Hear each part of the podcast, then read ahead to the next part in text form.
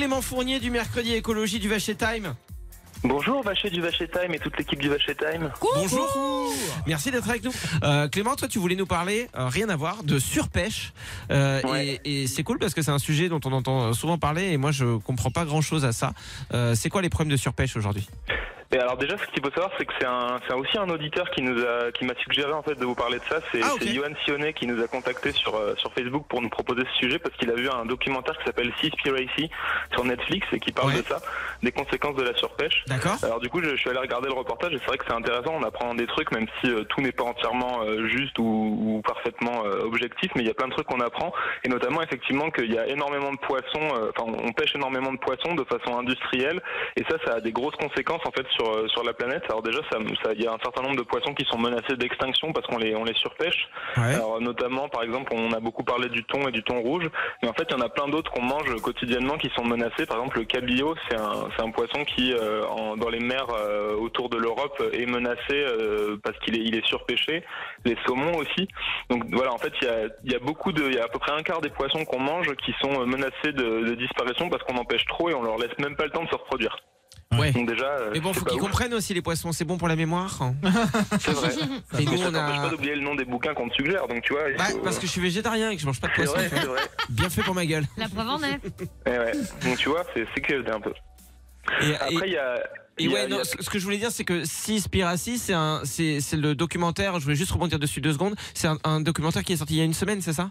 Ouais, c'est ça, il y a quelques jours et c'est euh, c'est par euh, je crois que c'est c'est soutenu notamment par euh, par les par une association qui s'appelle Sea Shepherd Oui, qui voilà, est assez connue. C'est ce que j'ai vu. Alors, euh, à la fin, euh, pense-moi à te demander. Il paraît qu'il y a un délire avec les dauphins. À, moins que tu aies prévu d'en parler Ouais. déjà. Je voulais savoir ce Ouais, que il y c'était. a un délire délire. avec les dauphins, mais ça fait partie des choses qui sont euh, des conséquences négatives de la pêche. C'est que Ouais. quand on pêche, euh, on pêche souvent avec des gros filets qui attrapent un peu tout et n'importe quoi. Et il y a certaines espèces qu'on n'a pas envie de pêcher qui se retrouvent dans les filets. Et notamment, euh, pendant une période, il y avait beaucoup de dauphins qui se retrouvaient dans les, dans les filets de pêche quand on pêche notamment du thon. Euh, et donc voilà, c'est c'est un truc, il y, a, il y a énormément de dauphins qui étaient tués dans les, dans les pêches. Alors aujourd'hui, ça, ça a beaucoup diminué parce qu'il y a des associations qui se sont montées pour essayer de, de créer des méthodes de pêche un peu plus durables et pour aller euh, pour euh, demander aux, aux navires de pêche de faire plus attention, etc. Euh, et justement, une, une, un- une des choses qui est dite dans le documentaire, c'est que euh, ces, ces associations, il y a des labels euh, pour de la pêche sans dauphin. Ils sont, euh, ils peuvent pas garantir à 100% qu'il y a jamais de dauphin qui est pris dans les filets, mais ça a quand même beaucoup diminué euh, grâce à eux. Donc euh, voilà, ça c'est intéressant à, savoir. Mais il y a aussi, il y a plein d'autres espèces, euh, des, des langoustines, voire parfois des tortues, des requins qui sont pêchés avec des avec des, des poissons et qui du coup euh, sont blessés ou tués dans le process. Ouais. Et, voilà, et, et ça c'est important de l'avoir en tête parce que c'est notamment les méthodes de pêche les plus industrielles qui produisent ça, ce qu'on appelle la pêche au chalut, parce que c'est des, des grands filets en fait qui sont traînés euh, au fond des au fond des des mers euh, ou, ou pas forcément au fond, mais voilà le chalut c'est ça.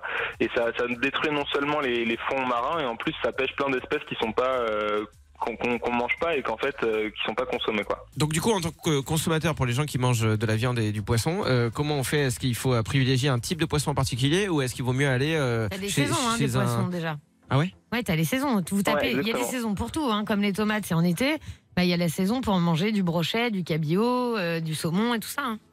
Ah Il y a des saisons à respecter pour euh, suivre un peu les cycles de reproduction des poissons. Donc par exemple la Saint-Jacques, typiquement t'en manges pas en été parce que c'est- les, les périodes où il faut les laisser un peu se reproduire. Et la période de pêche c'est plutôt l'hiver. Euh, donc voilà, si vous êtes si vous voulez manger des Saint-Jacques euh, fraîches en été, euh, évitez quoi. Et dans ce cas-là, si vous voulez vraiment manger des Saint-Jacques en été, allez plutôt prendre du surgelé qui a été pêché à la bonne saison. Et après voilà, il y, a- il y a des saisons comme ça pour tous les poissons. Il y a aussi des espèces qu'il faut essayer d'éviter. Par exemple le cabillaud et le saumon, c'est des espèces qui, qui sont un petit peu en difficulté en ce moment, donc il faut D'accord. D'en manger moins. Si on veut manger du saumon, il y a maintenant des, des espèces qu'on peut qu'on peut euh, élever en aquaculture. Donc dans Ouais. ce cas-là, on maîtrise mieux les populations et c'est un peu plus facile. Mais l'aquaculture, c'est pas toujours 100% écolo, donc il faut essayer d'aller chercher des labels un petit peu de, de pêche durable. Alors en pêche durable, il y a le label MSC qui est assez connu, qui, qui fait un assez bon travail. Et en aquaculture, il y a le label ASC euh, qui fait des qui font des choses pas mal. Donc il faut essayer d'aller regarder un petit peu les labels comme ça et d'aller choisir aussi des espèces de poissons qui sont qui moins pas. menacées. Ok. Et, euh, Par le macro, des choses comme ça, c'est des poissons qui sont plus fréquents. et pour finir, je voulais savoir, est-ce que c'est vraiment mieux de privilégier euh, ce- les gens vont peut-être dire, bah oui, t'es con. euh, le poissonnier plutôt que le supermarché? Ah oui, Bah, dans tous les cas, normalement, que ce soit chez le poissonnier ou chez ou dans votre supermarché, sur l'étiquette, il est censé y avoir plusieurs choses indiquées. Donc le nom de l'espèce, la méthode de pêche et euh, la zone de pêche. Et c'est ces informations qui vont vous permettre de savoir si c'est bien ou si c'est pas bien. Alors après, Ok. des fois, il y a des poissonniers qui vont se fournir bien et des supermarchés qui vont se fournir bien et inversement. Donc il faut Ouais. regarder les On étiquettes. peut pas mettre d'étiquette en se disant euh, vas-y supermarché on bannit on va chez le poissonnier parce que c'est que de la bonne euh, marchandise. Faut toujours faire gaffe à ça, à l'origine de chaque produit. Après, c'est vrai que normalement, un poissonnier, c'est censé être un petit artisan qui de faire attention à son taf. Euh, c'est plus facile que dans des grandes chaînes, mais des fois, on a des bonnes surprises dans les supermarchés aussi, donc euh, faut regarder. En fait. Mais je te comprends, t'essaies de vexer personne, t'essaies de faire plaisir à tout le monde. Ah, Il est là, mon Clément. hein. Il Ça, faut c'est- bien que je, faut bien que je, je, je prenne un peu l'argent à la fin des, des chroniques, vu que vous me payez pas, donc j'essaie d'être. T'étais pas obligé de te le dire, ça. Ah oui, vrai, on avait dit qu'on n'en parlait pas. tu sais, parle-en à Anso, elle te dira comment elle est rémunérée. Tu, tu comprendras que c'est pas facile ici gagner des Oh sous. merlu Bah, merci d'avoir été avec nous, Clément, et merci de nous avoir éclairé une fois de plus. Et puis profite bien de Pessac, hein, à 10 Bah ouais, km, carrément, pas plus loin. essayer. 10 km aux Oui, bien alentours. sûr, évidemment, évidemment. Et bisous à belle maman et à, à toute ta famille évidemment qui prend soin de toi. Ça se voit, tu as une belle mine. Bisous.